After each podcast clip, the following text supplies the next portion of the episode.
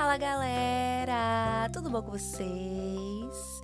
Hoje nós vamos conversar um pouco sobre a Revolução Francesa, que aconteceu 5 de maio de 1789 até 9 de novembro de 1799, onde foi o resultado da crise política, econômica e social que a França enfrentou, na qual marcou o fim da monarquia absolutista, que existia já há séculos.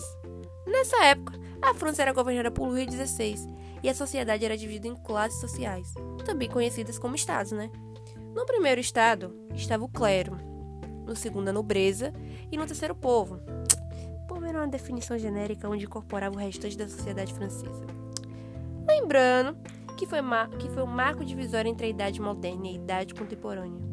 Foi também um período de intensa agitação, tendo impactos duradouros na história do país, como a tomada da Bastilha, que foi o marco da Revolução, que simbolizou o início da queda do antigo regime e contribuiu para difundir o sentimento revolucionário.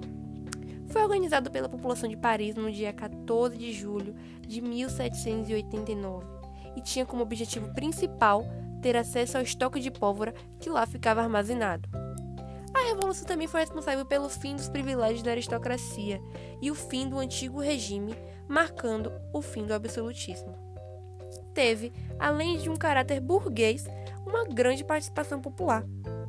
E acabou sendo um marco na história da humanidade por ter inaugurado um processo que levou à universalização dos direitos sociais e das liberdades individuais a partir da Declaração dos Direitos do Homem e do Cidadão.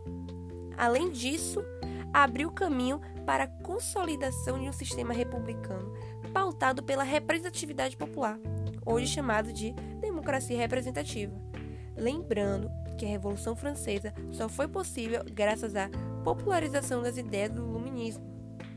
Esses 10 anos da Revolução Francesa geraram diversas consequências tanto para a França quanto para o mundo.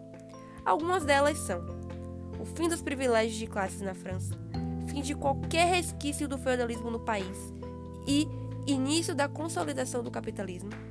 Teve também a separação entre os poderes, a diversidade com os Estados Unidos, o fortalecimento da elite e enfraquecimento das camadas mais baixas. Agora, por fim, indico para vocês um filme que eu achei maravilhoso, que ele se chama A Revolução em Paris, onde retrata a luta por mudanças na Revolução Francesa e principalmente a queda da Bastilha. Espero que vocês gostem e até a próxima!